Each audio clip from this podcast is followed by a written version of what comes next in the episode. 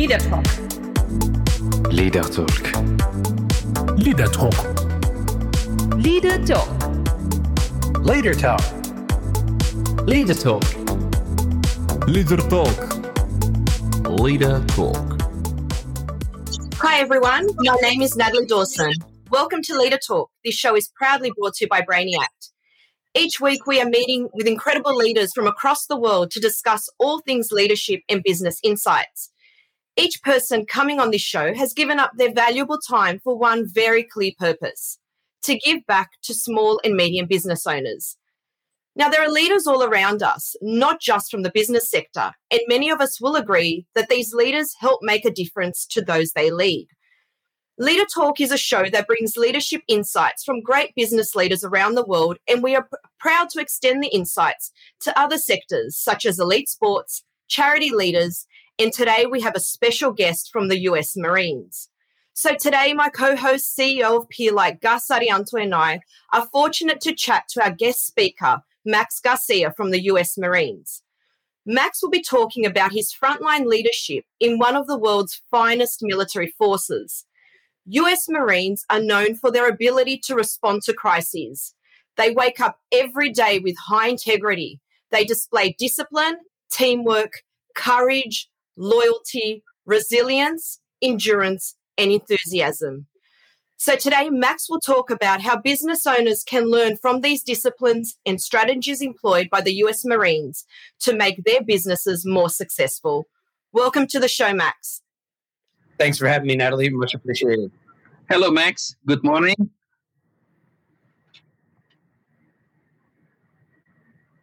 Little echo there. Yes, there's a little echo there. Can you hear us okay, Max? Because we've got two Yeah. fun questions that's heading your way. We ask all our guests two fun questions every time they come on Leader Talk. So, for you, your first one, we'd love to know what is your favorite Australian food? Right. Okay. That's um that's actually quite an easy one because I've found my little niche here in Australia, if you will, and that has to be meat pies and sausage rolls. Um, I mean, it's very specific to Australia, and I like it with the barbecue sauce and the ketchup and all that kind of stuff. And if I come home after meeting with a client or a speaking gig or something, and and or if I even run to the shopping center and Carolyn's like, "Hey, are you hungry? I'm going to cook dinner soon." I'm like, "Oh, not really." Just she's like, "You've had a meat pie and sausage roll when you went to the town center," and I'm like, "I'm like, okay, you're right, busted." Those have to be my two favorite things. Oh, fantastic. Now, you know, we know that you've been around the world. We'd love to know what is your favorite place to visit? Well, okay. Um, I'll tell you. I'll start. I'll preface by saying my favorite city in the whole wide world is Sydney, Australia. And sorry, Gus, it's not Melbourne. And I'll tell you why. I know it sounds maybe cliche because I'm talking to a bunch of Australian people. I'll tell you why I'm not just saying that. Um, I've been to about 70 countries. And out of all those countries, my favorite city in the world is Sydney. And if Sydney is not the best city in the world, I'm talking taking into calculation the weather, the cleanliness of the city, the safety, the, the very nice people. If Sydney isn't the very best city in the world, tell me where it is, and I'll go visit there right away. Uh, I debated on living in the Sydney area or San Diego when I retired. Um, and yeah, Sydney's just amazing. But a close second for me has to be Europe. I absolutely love visiting Europe. Can I guess, Max? Your wife must come from Sydney. My wife is from from Camden. It's, Oh, from- um, yeah. yeah, which is uh, about an hour outside of the city. So she's what we call a proud Camdenite. I'm sure if she come from Victoria, you will say Melbourne the best place to be. Uh, Hey, I know exactly the right thing to say at the right time. Thanks, Max. Look, a lot of people want to know about Max's journey. So we'd love to go straight into that. We'd love if you can briefly tell us about your life journey and what really brought you here to Australia. Right. Okay. Well, it's funny you mentioned uh, my wife, Gus, because maybe you all remember uh, the initial invasion of Iraq in 2003. I'm assuming at least you two are old enough to remember that. A lot of people don't. But I was part of that initial invasion of Iraq in 2003. Uh, maybe you remember I was there. That big old Saddam statue got pulled down. I was there for that. I have a couple pieces of that statue because one of the Marines that I was with sawed off the hand of it. Uh, anyways, for whatever reason, we all flew over, but we had to take a ship home. Uh, yes, it's normal for Marines to ride on Navy ships. We're not Navy though; we are Marines, but it is normal for us to, for the Navy to take us through the fight. But in this case, we were meant to fly back. Um, but instead, they told us you're going to have to take a ship back. It's going to take you an extra two months to get home. You're going to miss Fourth of July and all the welcoming parties that everyone else is going to get. Um, however, you're going to stop in Sydney, Australia for five days. And, you know, if you trust God every now and again, uh, we were very quite, we were quite bitter on having the longer deployment, an extra two months getting home. But we stopped in Sydney and I met my wife on the last day in port. Wow. Oh, that's fantastic. And, and by the way, that's why I'm here because I wanted us to move here when I finish with the Marines. Oh, that's fantastic. And and Max, just a bit more about the journey. Can you tell us what made you actually decide to join the Marines? Was it something that was it an easy decision? Was it a difficult decision? How did you actually get there? Right, great question. And yeah, great question. Um, well, I, I grew up very, very underconfident as a kid. I grew up with such low self esteem. Uh, and, and, Gus knows this because I've talked to him about this story. And I've talked to some of his people who are watching about this story. I grew up with such low self esteem that I almost had like this childhood anxiety where I would uh, get sick prior to going to a party or an amusement park. Sometimes my mom wouldn't even take me. Um, I don't know if it's because I was adopted. Um, yes, uh, I'm American. However, I was actually born in Mexico and I was adopted by Americans. In fact, I was adopted by two American Marines, which is why I'm a big fan of my speaking of nurture much more than nature. For everyone watching out there, I say this a lot. Never ever let any of your family history limit you in any situation, not even in health. Um, so I grew up really underconfident, and maybe because of my parents, or uh, maybe because of my underconfidence, but I was drawn to the Marines, especially because the Marine Corps focuses heavily on building confidence and leadership.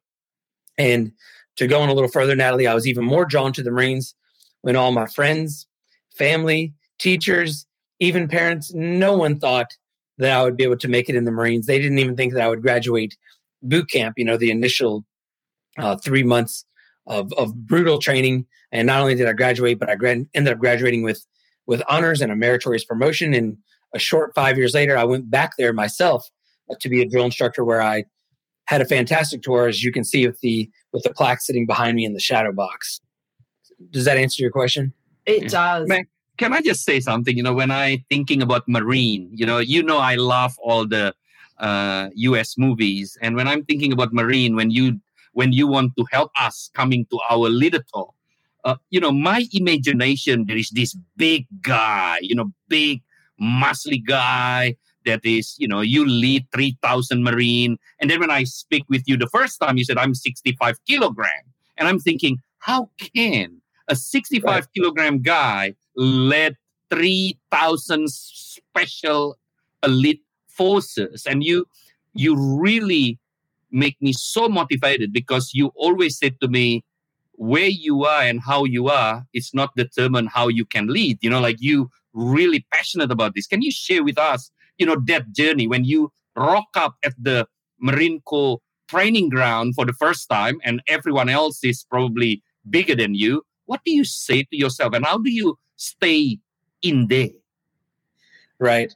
Well, well, I guess I'll start by saying that I love some I showed you success. When someone tells me I can't do something, it's like something inside me snaps and I have to do it. Um, I remember, I recall when you say that, Gus, I recall uh, mentioning this. And I remember being in a around a bunch of neighborhood friends and talking about, yeah, I'm going to go in the Marines, rah, rah, rah. And I remember one of them, it was a female. I won't forget this. She grabbed my arm, picked it up, and she went, really? You in the Marines? And did that to me. and I was like, but that's okay. And I went forward. And I'll say this, since especially since we're on the Leader Talk podcast, it's not here, it's here. Everything revolves around here.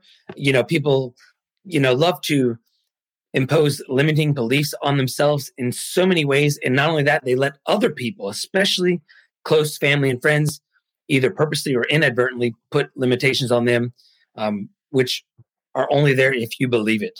So to answer your question, Gus, it's up here, not here. That is so powerful.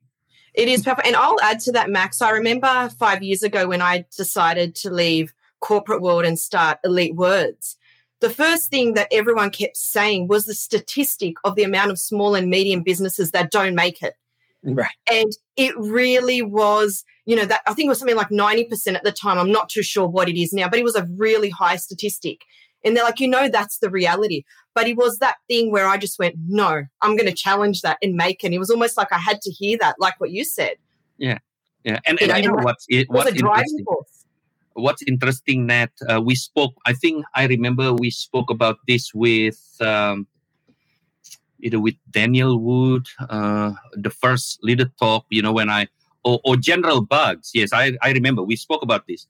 The amount of people not only they create their own limiting belief which is i like the word limiting belief max but allowing people in the grandstand to actually throw the limiting belief and they actually become believe on it uh, it's just unbelievable. Doesn't matter what the circumstances. Max Garcia at the U.S. Marine, Natalie opening elite words, or even myself, you know, coming to this country and you know trying to uh, trying to do the best I can for my surrounding and the limiting belief that I create to myself, plus a thousand people that adding. Uh, Max, you are absolutely spot on on that. Uh, thank you. Thanks. And look, Max, uh, you know, as a leader, you've obviously learned a lot of lessons. And we would love to learn what you actually learnt from your time as a US Marine that can actually help SMEs. All right. Uh, well, Natalie, I think that'd probably take you at least three cups of coffee. there's so many, there's so many to, to go through, especially since I- I'll admit openly, since I'm talking to leaders for the benefit of leaders, I'll, with humility, I'll admit I started off on in my first leadership position. I started off underconfident, ineffective. Uh, but as I grew through the ranks, especially towards the end of my career, the I'd say the most important thing and what I work with a lot uh, when I work with companies is is that it's vitally important to create systems that foster a sense of discipline and loyalty in an organization. Now, by discipline, though, I don't mean you know push-ups and yelling, and because because I'm a Marine, people assume that I do uh, three thousand push-ups a day, like Gus likes to say, or or people assume I like to run around the house and yell or something like that. I don't mean that kind of discipline. I mean discipline in the basics, becoming best at the basics. If you can instill that in your organization, whether that's simply showing up on time or 15 minutes early or submitting your reports on time, that they're grammatically correct or that everyone wears the appropriate uniform and that it looks good and that it's clean and pressed because you represent the company everywhere you go or even a nice looking company polo. The, again, brilliance in the basics is a big one. And again, that goes back to discipline. And I'll tell you this here's a secret. If you have discipline in your organization, it will almost automatically um, equal loyalty. Discipline builds loyalty because when you have discipline, everyone knows everyone's role, everyone has an, a clear understanding. And yeah, just discipline uh, builds loyalty. And the thing is that when you have discipline and loyalty in your organization, you'll have less people, I don't know, backstabbing, bickering, quitting without notice, calling in sick unnecessarily, showing up late, um, bad attitudes. You'll have a whole lot less, fewer safety issues. By the way, these are all things leaders talk to me about that they're unhappy with in their organizations or their people or slack performance. If you have discipline and loyalty, you will have far less problems and you'll have better people.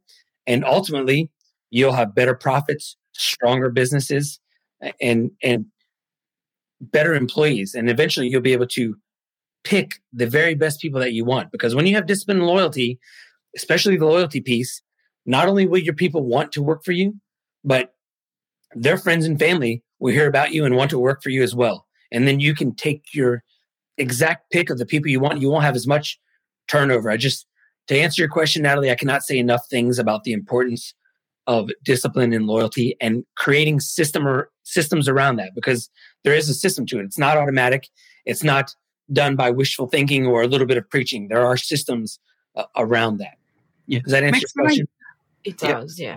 Max, can I just ask also, you know, uh, we as a business, we as a business tend to relate ourselves to a lot of things outside the business as well. You know, a lot of business commonly relate to elite sports. You know, as a business, look at that elite sports. You know, we, we love sports. We love people in service. You know, look at how the military, you know, the Marines. And then when we talk to you, you said the the, the, the key to success um, uh, that you can share as the leader in Marine is actually as simple as doing the basic right, train and discipline.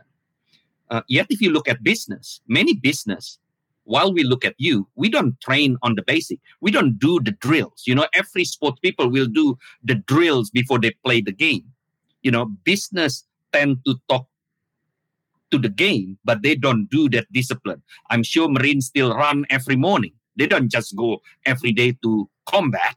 They will run. They will do the push up. I mean, when I hear that you, Right. a retired Marine, still do 300 push up a day, I'm just thinking, God, like, it's like, you know, like the discipline go across. How do you instill discipline and uh, uh, in the organization, in your opinion, because you also coaching a lot of business? What should we do to instill discipline in organization? Yes. Well, th- there's far too many things to list, but a few that uh, jump in my head right from the start. One of the first things I like to do is when I first arrive at a unit or on a routine basis, I like to pull everyone in, especially the leaders, and I remind them that we are here to serve and not be served. Again, this is especially true for the leaders since I'm talking to all the leaders out there on Leader Talk who have influence. I'll say that again. I remind them that we are here to serve and not be served. I also, um, or at least with Marines, I remind them of something. Um, in fact, it's something that just jumped in my head because I just happened to come across. I was cleaning out a, a box this morning looking for something, and I can't happened to come across uh, my promotion warrant from one of my promotion warrants, and I'll I'll show you that this is one thing I remind leaders of because on every promotion warrant to a leadership position in the Marine Corps, it says this. It says, uh, "To all who shall see these presents, greetings. Know ye that reposing special trust and confidence in the fidelity and abilities of XX name." I'll say that. I'll read that one more time. To all who shall see these presents, greetings. Know ye that reposing special trust and confidence in the fidelity and abilities of said name. Again, I'll reinforce special trust and confidence. Every leader out there watching the show, keep in mind that you haven't been given that position on accident. You've been given special trust and confidence in your fidelity and in your abilities of whatever it is you're doing. So, the those two things. Um, the other thing I'll mention, Gus, to that that's really really helps is teaching leaders how to effectively counsel. I know I mentioned this briefly, um, probably till you're blue in the face when I spoke to the leaders of Peerlight, because I cannot emphasize enough the importance of effective counseling. What do I mean by counseling?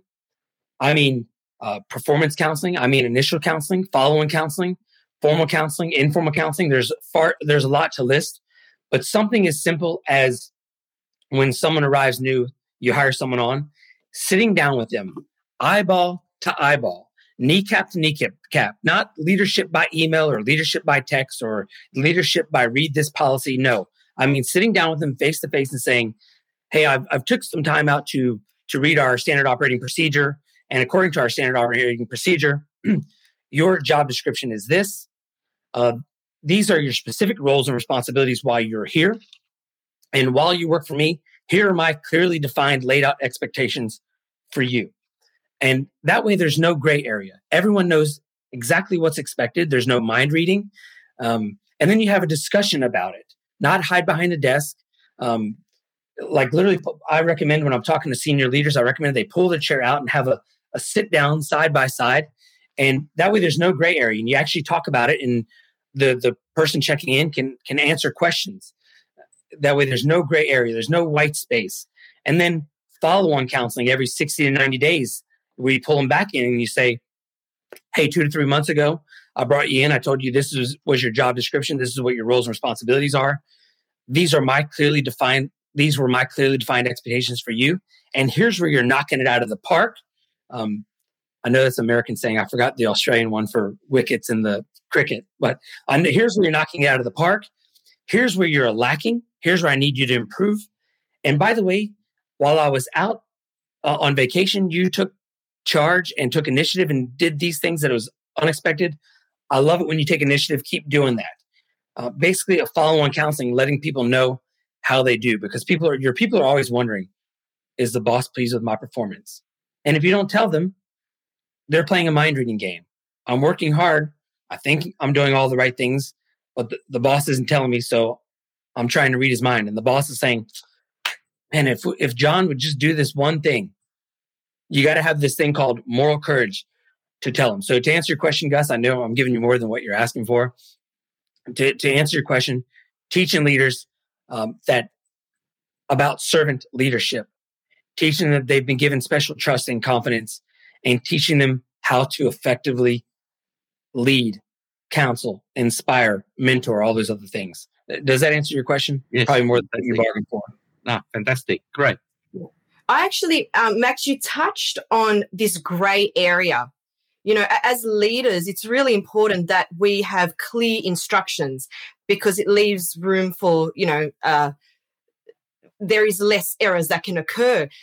Being in the US Marines, how important is, you know, this clear instructions? You know, omitting any of these gray areas. Can you give us an example where, you know, why why it is so important to have clear instructions?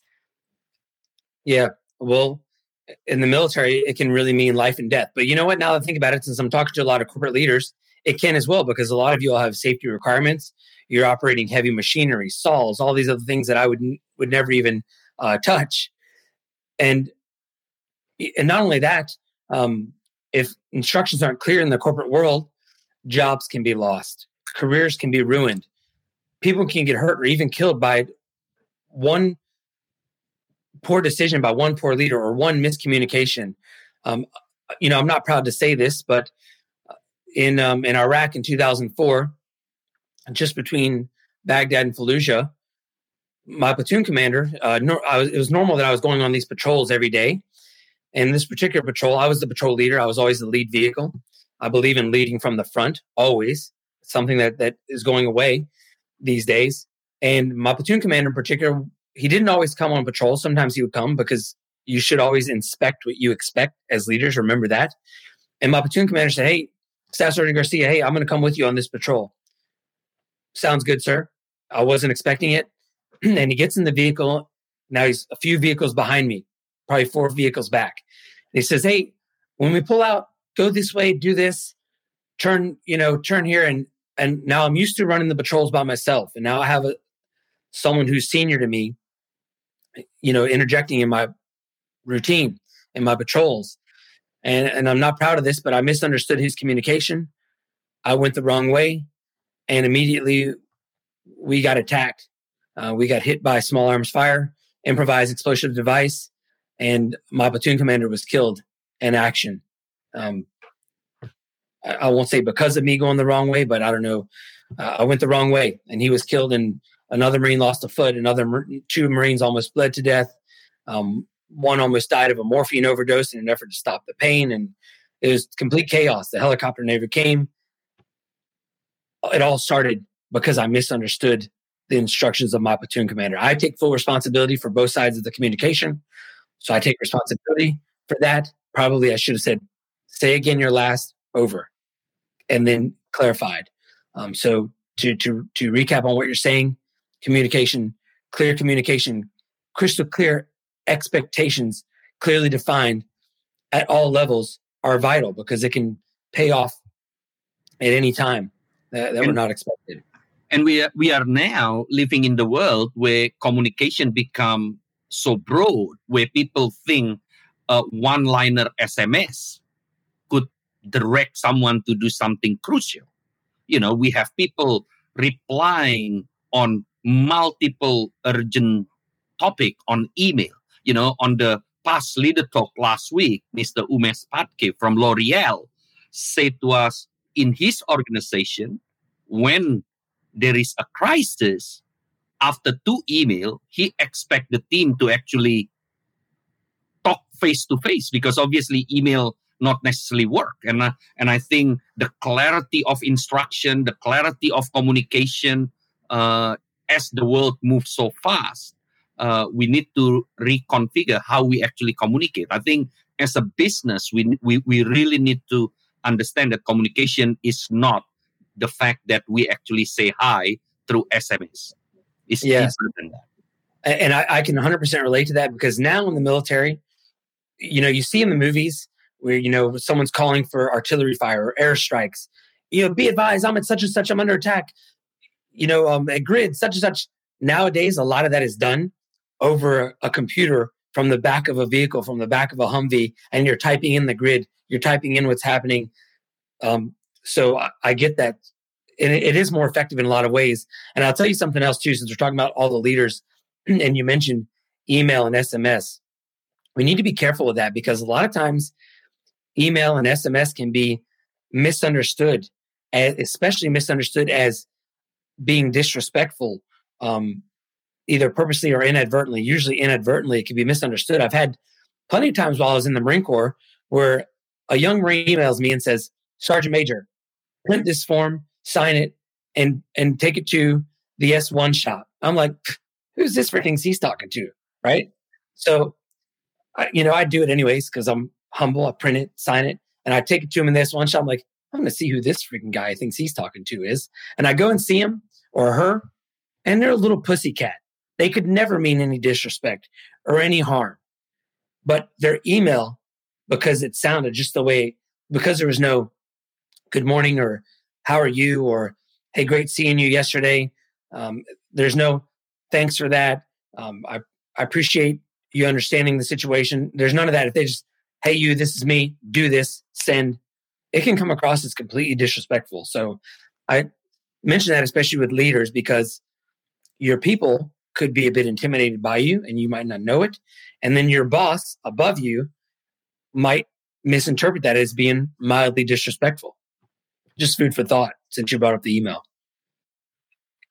You know, definitely a good point with communication. Thank you so much for sharing that um, incredible story, Max. We'd love to flip it and ask do you have, or what is your proudest leadership moment that you could share with us? I'm sure you've got plenty, but is there a specific one that you'd like Yeah. to share? Yes, you, and you know what? Um, this I was I don't know why I was just thinking about this Marine today, and I was thinking about it because I well I received an email not too long ago that I was so proud of that I recently had uh, my web designer put it on my website. In fact, hold on one second, I'll read it to you real quick. This is my most. This has to be at least it's the first thing that jumps in my mind.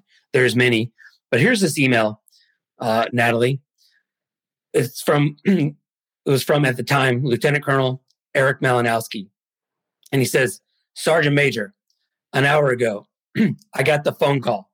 I was selected for Colonel. I wanted to send you a note, my first note, outside of my family, to to you to thank you for making this possible." I know my selection for promotion is a representative of your abilities as a true professional. And, anyways, I'll skip to the bottom. He says, Thank you. This is a great early Christmas present. The phone calls are now being made today.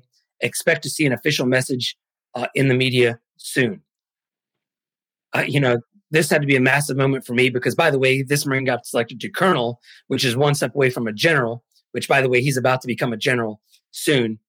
And here he is contacting me before he tells his his wife, before he before he t- calls his mom or whoever else um, and the official message in the Marine Corps hasn't even let out yet, which means it's hush hush, and he's sending me a message before anyone else. That has to be my proudest moment. Uh, the other one I just happened to catch note of while while I looked at that uh, on my website, which says which was by another Marine, much more junior Marine. Uh, his name he's a he's a very popular Instagram influencer. His name is Koke Yepes, and he says uh, on my birthday, he made this post and this picture, and he says, "Thank you for always being there for me." He's and he said, "Happy birthday to my mentor. I love you like a dad." And obviously, this guy's much younger, much more junior. Things like that make me make it all worth it. And for all of you leaders out there, you never you never know the impact you're having on someone. Sometimes you will never know. And even sometimes if you do have the pleasure of knowing, it might be years later. Because this Marine just made that post about my birthday last month. And I've been out of the Marine Corps for three years. So again, a lot of times you don't know the impact you have until much later. So I just I recommend all leaders out there never take for granted the impact that you might have uh, on someone's life in a deep way. Hey Max, I wanna I wanna uh, I wanna uh, give you a compliment. You know, at the start of the show, you said that uh, you know, as a Marine Corps leaders or what we can learn, you know, we need to be a servant. We need to apply servant leadership. We need to carry. We need to support our team. And then Natalie asked, "What's your proudest moment?" You know, which uh, I'm assume some of leaders out there, and that could include me, will say my proud moment was when uh, windy. So when I uh, done that. But your proud moment, this is bit different. Your proud moment is you proud because other people are going ahead to success because yes. you contributed into that success. And I think this is a learning from all of for all of us that if you want to be a true servant leadership, then even when you already finish from your service, you still actually carry the proud moment because this is three years after you retired. You receive that email and you take that as your proudest moment. It's not not when you do something back then. is actually mm. today the fact that your leaders just one step away to become a general and your teammates feel that you look after him and for him you are a dad to him that is unbelievable yeah thanks gus and you know we should always be grooming up the people those who we are entrusted to lead train and inspire we should always be grooming them up to fill not the next but the next two positions up and there's always time frame where someone's sick or someone's on leave someone's uh, attending a school because we should be sending our people to schools. Um, and we need to train those people to be ready to step up. You should always be training them for the next two levels up. Uh, this is of the utmost importance, not just keeping them where they're at in their comfort zone um, at that lower level. Yeah. Yeah. Great, great point, guys. And just Max, you mentioned you read out parts of that letter. You, you mentioned it's on your website. Can you just share your website for those that actually want to go in there and read the full letter? Yeah, sure. It's uh, maxgarcia.biz. Do you want me to put it in, in a comment also? Yeah, that'll be fantastic. Yes. Thanks. Um, sure. Thank you, Max. I'll um, let's see. Yeah, th- thanks, Natalie. I'll, I'll I'll do that. Perfect. And I guess we, you know we want to touch on resilience as well, Max. And you know, a small, uh, small and medium businesses are going through a tough time now, especially with the COVID pandemic. What can SMEs do from your perspective to improve their resilience? And I guess, particularly in the current times? Yeah, great, uh, great question. And I, and this is especially vitally important right now with this whole COVID thing, um, because as leaders, of course, we're leading people who have families, who have families who have spouses have businesses or kids who are being homeschooled driving the parents crazy. I know you have uh, kids as well, Natalie and Gus. So do you. You know, nothing's more crucial. And, and I advise everyone, all you leaders out there, not just to look at your people as worker bees and they're working for you. Remember that they are people with people, with families. They're all someone's daughter or son. And if you, as a leader out there, um, are going through a difficult time, um, first of all, I get that it's very lonely at the top. That's a, an expression. It's very lonely at the top. And sometimes, you know, as a sergeant major, it felt like I had all this bottled up and and no one to talk to really because there's only certain members of my peers, other sergeants major that I can trust to show my cards to. Um, you know, I can only talk to my kids or my wife or whoever else about you know specific things. That's you know leaders in general. Um, so I recommend for all those leaders out there who are going through a difficult time, first, the most important thing, set your ego aside, pick up the phone, and call someone. Now, I know that is said a lot. It's very cliche. So I'll take that a step further because we love to say, oh, call someone. No, don't just call anyone. Um, of course, if it's very serious, call Lifeline or something like that. But if you're going through a tough time, or even you have an inspection coming up and you don't know how to prepare, rather than killing yourself, struggling, pick up the phone and call someone else and say, "Hey, brother, hey, how did you how did you do this?" And by call someone, I don't mean just call anyone. Like I said, uh, call someone first of all who's who knows a good listener who actually shut up and listen more than they talk. One thing we forget as leaders that we have two ears and only one mouth for a reason. Call someone who is an effective listener and call someone with some credibility, someone who can actually provide uh, some some quality advice. And by the way, men, we are the absolute worst for this. Men, we would we would rather die than pull our vehicle over and ask someone for directions when we're lost. This is for all the older people who know what it's like to to read a, a map and no, you know, get lost and have you know the the wife getting upset at us and all those other things. Anyways, and, and if you think about it, you're really effective CEOs. You're really effective executives. Your top leaders, your Fortune 500 leaders, they all pay the money for leadership consulting, executive coaching, education. They don't just try to, oh, my ego is so big, I'm going to figure it all out myself. Even you, Gus, we've talked. I know you said you, you talk so highly of your uh, consultant that you have.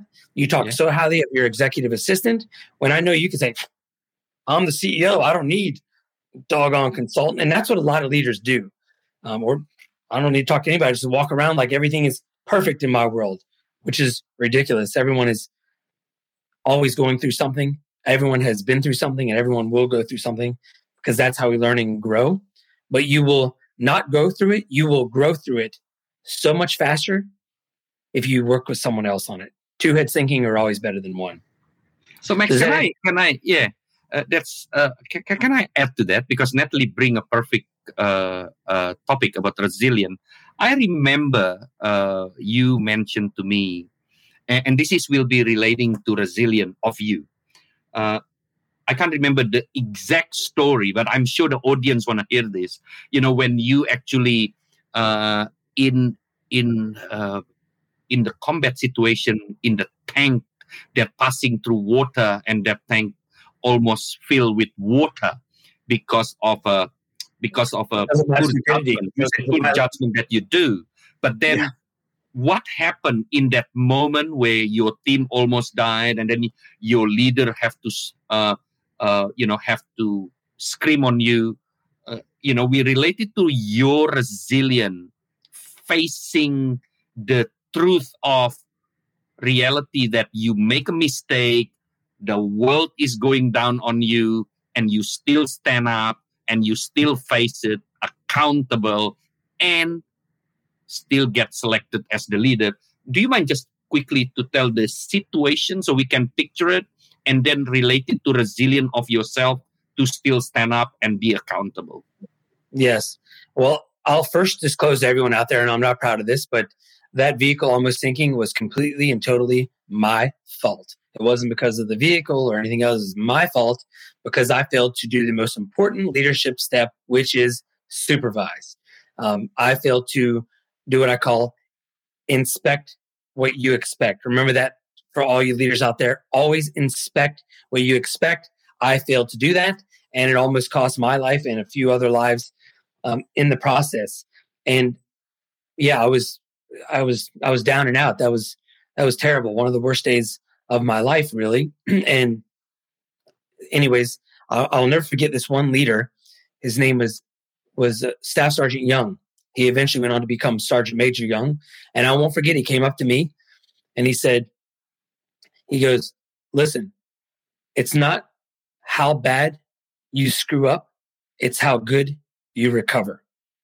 And I'll add on to that. I'll say that one more time first. It's not how bad you screw up, it's how good you recover. He didn't use the word screw up, though. I'm sure you all can imagine kind of some of the words he used.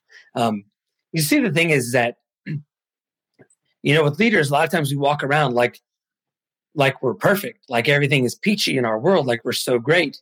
Um, but the thing is, the reality is that no matter what level of leadership you're at, I don't care if you're a general or a CEO or if you're the if you're a manager of janitors, you're all going to screw up at some point. You know, how's that for some some motivational speaker talk right there? You're all going to screw up at some point. You're all going to make mistakes. And here's why. Because that's how you learn and grow and because you're this thing called a human being. So when you make those mistakes, accept it, love it, it's yours, own it, and look for a couple different things. One, look for what the lesson is and how you can apply that lesson to someone else to help someone else in the future. Also, look for the hidden blessing in disguise because there's always a hidden blessing in disguise. Even if for me in that day means that I wouldn't have a cool story to tell whenever I talk to companies like yours, Gus. Yeah. Do you mind just to give one minute what actually the story uh, of of of that moment? Because for me, that's just really give a picture of how screw up and how you actually stand up. Because when you share with me, I was so wow. If if I made the same situation like that, I don't know how to, uh, you know, uh, how to recover. But you are. Do you mind to share it? If if it's meant to be something that For sure, for sure, of course. Uh, again, I'm I'm I'm not proud of this, but I will share it for the benefit of all the leaders out there because I'm human and so are you, whether you want to admit it or not. So the short version is that we were towards the end of this deployment, and it's normal on deployment that you typically go somewhere and wash down every vehicle. I mean, to the T, every grain of sand, every bug, every speck of dirt, so that you can make it back through U.S. customs. And by the way, if you're deploying to Australia, it's even worse because your customs here are so crazy that there's even a TV reality sh- reality TV show about it. Um, so it, it requires a lot of um, work. Anyways, we're in these amphibious vehicles. What it is, it looks like a big tank goes on land and water, and not a hovercraft. It's a tracked vehicle. And anyways, there's a certain um, safety checks that are supposed to be done prior to putting that vehicle in the water. And for our vehicles, we were going to have to take them and run them off the back of the ship into the ocean and drive them to the coast uh, in Spain, in Rota, Spain, to do the washdown. This is normal routine for every deployment. And I did, I failed to make sure that those proper safety checks were, were done. And about halfway to the shore, I didn't even realize we were taking on water. My communication in my helmet, I'm talking to my driver about whatever, and it starts getting fuzzy. I go to look down and see if my cord is still plugged up, and all I see is water. And of course, it was a you know massive panic. Right as I we're doing everything to to stop the water from coming in, and right as I'm, I made the decision for everyone to to disembark, to jump off, I tell everyone get ready. I grab the the flag where I get ready to signal everyone behind us that we're getting ready to bail out. And my my leader behind me, my my section leader, I'll never forget him. Staff Sergeant Trimmer was his name. And he go and I, I look back behind as I go to pick up the flag, and I see him going like this, like keep going, keep going. So okay, we get back in, and he's smart though because the harder we pressed on the gas, the more the bilge pumps pumped out the water. And I mean, we barely made it to the shore. That like here's the the beach, and here's us. Tick tick tick tick tick tick tick tick tick tick tick touch. Drive out. I mean, it was it was close. My heart was. I mean, I was sweating like where I had to wipe the sweat out of my eyes. I felt like my heart was going to jump out of my chest. I was I was shaking. Um, I was, by the way, I, I had just turned 21 a few days prior, so this is kind of a big experience, and, probably, actually not probably, it was far too much responsibility for someone my my age, and that's just the kind of responsibility we give young people in the military. So, um, yeah, that's that's my story, and I'm sticking to it. I'm not proud of it, but I sure learned a lot from it early on that helped me to be effective, and a more effective leader later. That helped me to get the promotion and all those other things. that such a great story about resilience. Max, can I ask you because sometimes you know we have these situations and I do it myself where we do we make a mistake and then we ponder on it for such a long time it's actually hard to forget about it and move on. So in this example, how did you actually overcome it? Is there any advice that you can give? Because you're right, we're all human. No one is perfect.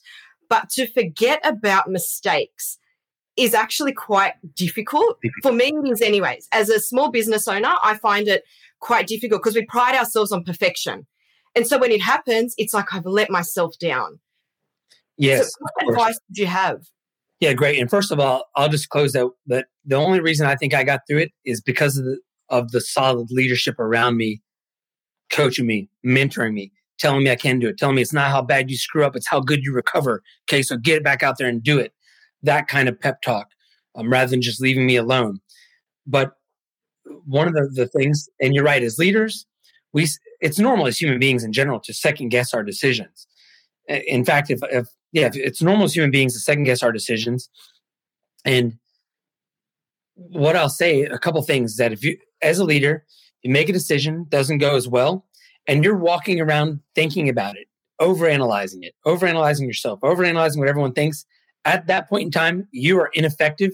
You are not helping anyone. You are not leading anyone. You are not um, adding to the culture. And that, in fact, it's almost like you're being selfish because you're only thinking about yourself and your image and your reputation, all those other things.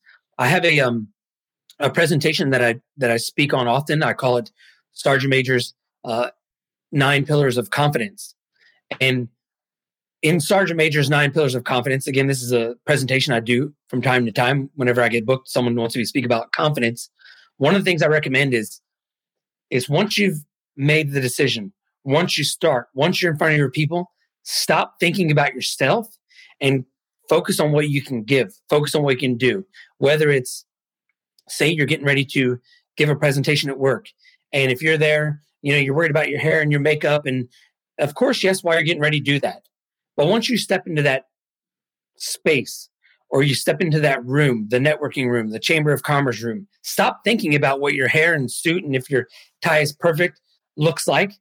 And instead start thinking, projecting outwards and what value can I give to these people? Again, I'm talking to leaders now, leader talk. Um, instead of worrying about yourself, focusing on is my hair right? Is my makeup right?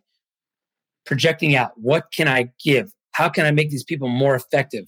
What what how can I add to the world? How can I add to life in this scenario? Of course, once you're at home, you're in your car, you're checking your last minute makeup. For me, if I have a speaking gig, as soon as I arrive at the speaking gig, if no one sees me, I'll, I'll honestly go into the bathroom, take a look at myself one more time, say, okay, okay, all right, yeah, look good. And then, but once I step outside of that restroom, I'm done thinking about myself and I'm thinking about how I can help these people in their lives. So does that answer your question? It does. It is fantastic. Did you have anything to add to that, Gus? No, that's fantastic. I, I just, I just, uh, the things that I learned so far is the focus of others themselves obviously come through through your journey in military you know through your journey in service uh, and i think that's one thing we as a business need to really learn you know this thing about our own image in the in the you know in the organization it, it actually make us uh, a non-effective leaders because we have teams that can uh, you know do that. Uh, we need to give values to them. So so that's fantastic. And, and, and also i'll add on one more thing gus if you don't mind. And image is important because your people are quite frankly they're judging your every move. They're judging how you look how you walk how you talk how you carry yourself how you wear your attire if it's neat, if it's got cat and dog hair all over it, they're they're mentally talking trash in their own mind. Um, if you're um, how you look after your health, if you're in physically good shape, and they're always uh, judging you.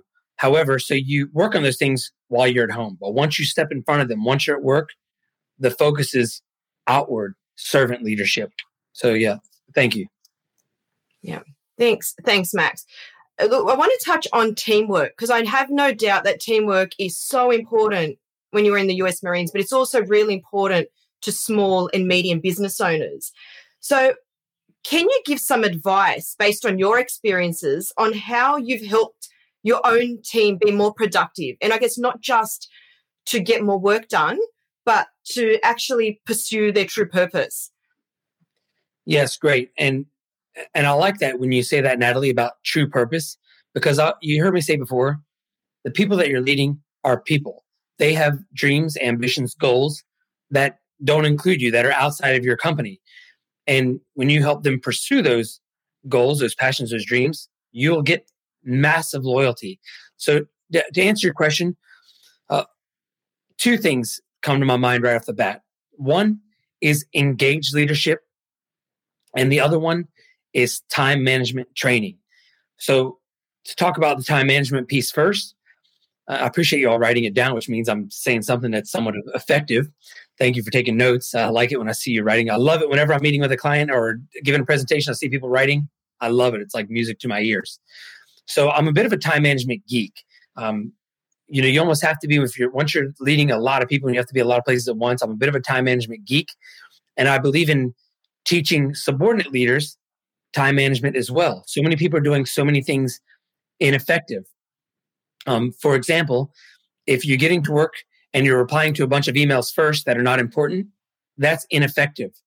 Uh, I go by, I have a policy for myself that I learned from my mentor, Marshall Sylver, called worst things first.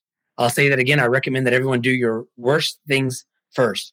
Whatever it is that's going to take the most energy, the most concentration, whether it's write that paper, create that presentation, do that paperwork that you're absolutely dreading. Worst things first, because in the morning, that is when you're most productive. The morning is the most powerful, productive part of the day. That is when you have the most energy. That is when people you need their cooperation from as well. The people you need cooperation from as well, that is when they have the most energy as well. So I recommend um, worst things first. Um, but you know, if you don't want to attack writing a term paper, if you're a college student, after lunch, after you've had lunch, and all you want to do is take a nap. Again, worst things first. If the emails are not important, work on those in the afternoon. And for that same reason, if I'm not a fan of meetings, meetings go on too long, people talk too much, it gets off topic. And oftentimes in the meetings, if you have 15 people in the meeting, the only people who are getting any benefit is the boss and the person doing the briefing. That's it. Um, and for that reason, though, if I must have a meeting, strict agenda and have the meeting in the afternoon because it's only a conversation like we're having right now. I want to teach my people to get their worst things done first the most difficult task done first, and I'll have my little meeting that, that's not as important we're just having a chat in the afternoon. The other uh, thing I mentioned is engage leadership. Cannot say enough about this. Leaders, especially those of you who are leading a thousand people, a hundred people, get out from behind your desk and go visit your people in their workspaces, even if it means you got to get on a helicopter or a plane or a train or a drive. Um, and someone else has to step up and fill your shoes, which is good for them to learn that. Get out there and visit your people. Learn, oh, how does this work? How are you doing this? Oh, how long have you been with us? If and I'll tell you this: if you're in charge of really 100 people or less, 50 people or less, definitely, you should be getting out there and talking to them enough that you know their spouses' names, you know their kids' names, you know where they where they worked before they came from you, you know their talents, their hobbies, um, because of engaged leadership. And throughout engaged leadership, going back to what you said, Natalie, you're going to find out, oh, yes, I'm, I'm working for you, Gus, installing these lights, but I've got ambitions to be a singer. And oh, that's great. You know, I'll keep that in mind. And then you come across someone who has a singing school and you can go back to that person and you say, Hey, Sally, hey, check this out. I remember you said you had an ambition to be a singer. Well, turns out my next door neighbor has a singing school. Here's a, let me make an introduction for you. That, by the way, let me make an introduction for you. That's servant leadership, or the whole thing really is servant leadership. But the thing is that you'll never know this if you only look at your people that they come there and work, they go home, and I don't care about them once they're home. You'll never know that. So, to answer your question, Natalie, time management training, which I'm big on, and engage leadership. Thank you. Can I just ask, Max, for those out there listening, when we talk about servant leadership, can you just explain what that is for those that are just don't know what that actual term means? Yes. So I'll give an example. Uh, engaged leadership is kind of like what I was just saying. You know, hey, hey, you know, Bob, how's your how's your wife doing? Oh yeah, great, she's good. And and, and guess what? We're expecting a baby. Bob, congratulations. This is engaged leadership. Now, servant leadership is one step further. You say, oh, you know, Bob, how many months along is she? Oh, six months. Wow, I'm, I'm sorry I didn't know about this sooner. I need to get out of my office more often. You say, hey, Bob, this is your first baby, right? Yes. Say, well, hey, have you signed up for any new parent support programs, any new parent support classes? Um, something where you know, I recommend that you look in new parent support classes where they teach you how to bottle, how to swaddle, how to do all these things so that your baby's not driving you crazy in the middle of the night. Because, Bob, let me be honest with you, all your relatives and everything, they're like, oh, that's nice and sweet and congratulations. But what they're not talking to you about is how miserable it can be in the middle of the night. So, Bob, um, I recommend that you you take these classes. In fact, where do you live at again, Bob? You live over in the Oaks. You know what? I think I know of a class over there. Let me do some digging and you come back to Bob that afternoon or that next day and you say, Hey, Bob, I found a new parent support class in your area. Here's, here's a flyer on it. And in fact, I sent you the link as well so you could easily share it with your wife. So and so I know went through it and they said great things about it. Again, servant leadership. You go out of your way and do something for them to help them in their path.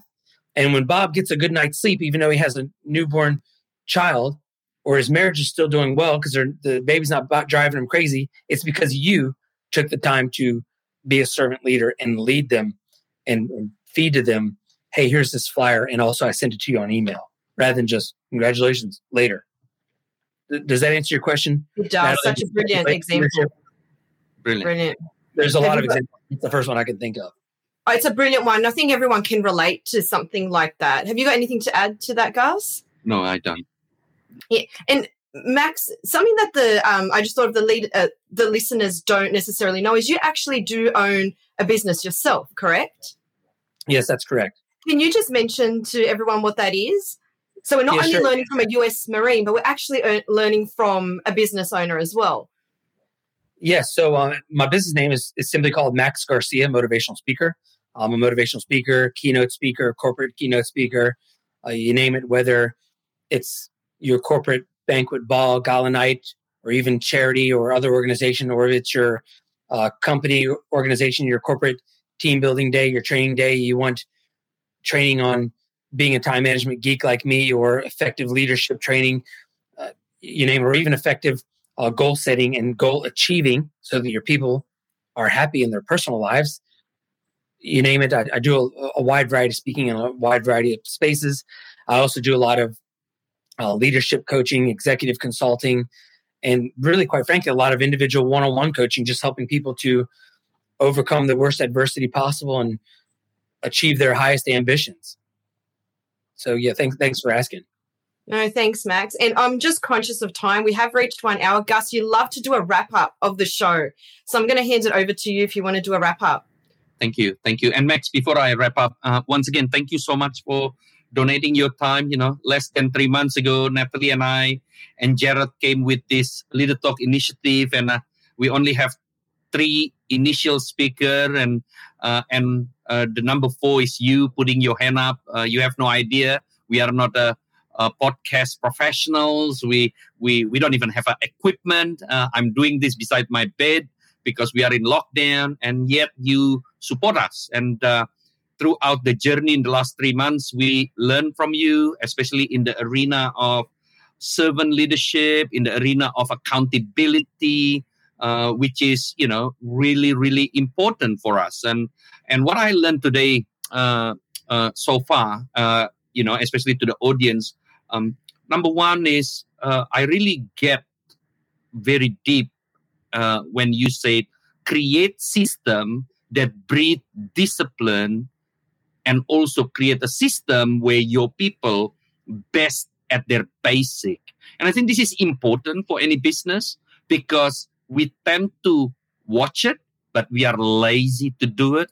Discipline is not uh, something that easy. You know, you need to repeat. You need to repeat every day. And if we are good with that, we achieve a level of professionalism of marine. Uh, you also mentioned to us, uh, and, and, and I actually like this, it's not how bad you screw up, but how good you recover. Uh, and I think that's simple, simple message for everyone. You know, everyone screw up. And you know, Max, I have to give this to you. You know, for you to publicly say more than 10 times openly, I'm not proud of that, but I learned from that. Right. It demonstrates the leader that many will follow. Because many people put makeup. You know, we put lipstick, we put this, we put that. Uh, sorry, Natalie, I'm not saying anything bad. about anything else. you know, That's but why everyone knows I like my lipstick or yeah. Natalie, you are using a different lipstick. That's what I'm talking about. But Max, you are so open about your challenges, about your situation. Hey, call someone if you need help. The next thing that I learned as well is uh, accountability to accept res- your responsibility and outcome. You will make mistake, but be accountable. And then last one that you just mentioned, be an engaged leader. Know your people. Doesn't matter what's the size of your business, because people have more than just their job. The job is from certain time. Outside the job, there is something else that meaningful that create their passion. And then effectiveness always start your day with the worst thing first. And I think that's what Yeah. I take today. And if I can apply that, everyone can apply that, I think we will be successful. Thank you so much for donating your time, Max. Uh, we we are very thankful to get a little insight or the other side of US Marine that I watch on TV. You know, I always said, oh, you know, that thing, the camouflage, you know, the big guy, the never cry guy. But you always said to me, we do cry. We do find challenges. We do take Panadols as a Marine. and I, and I, you know, you know, for the audience, I actually asked Max. For the audience, I actually do ask Max, hey, uh, you know, when we watch the movie, uh, I never see any Marine taking Panadols. We, as business people, we take Panadols just for a little headaches. Uh, so you are a human being. Thank you so much for your time and sharing the leadership insight through the lens of one of the most elite forces in the world, U.S. Marine. Thanks so much, guys. I really appreciate y'all having me on. And I'll just say that it's it's like music to my ears when someone can repeat, when someone repeats back some of my lesson or things I say to me, let alone if it's coming from a, a very well respected CEO with a, of a big company like yourself. So thanks for for soaking all that in and thanks for having me, guys. Much appreciated. Thanks, Max. It's been a pleasure speaking to you. Thank you, everyone, for tuning in. For more information on Leader Talk or for some great resources to help your business grow, check out brainiac.com.au. Bye, everyone. Bye, everyone. Reach out to me anytime for anything. Leader Talk. Leader Talk. Leader Talk.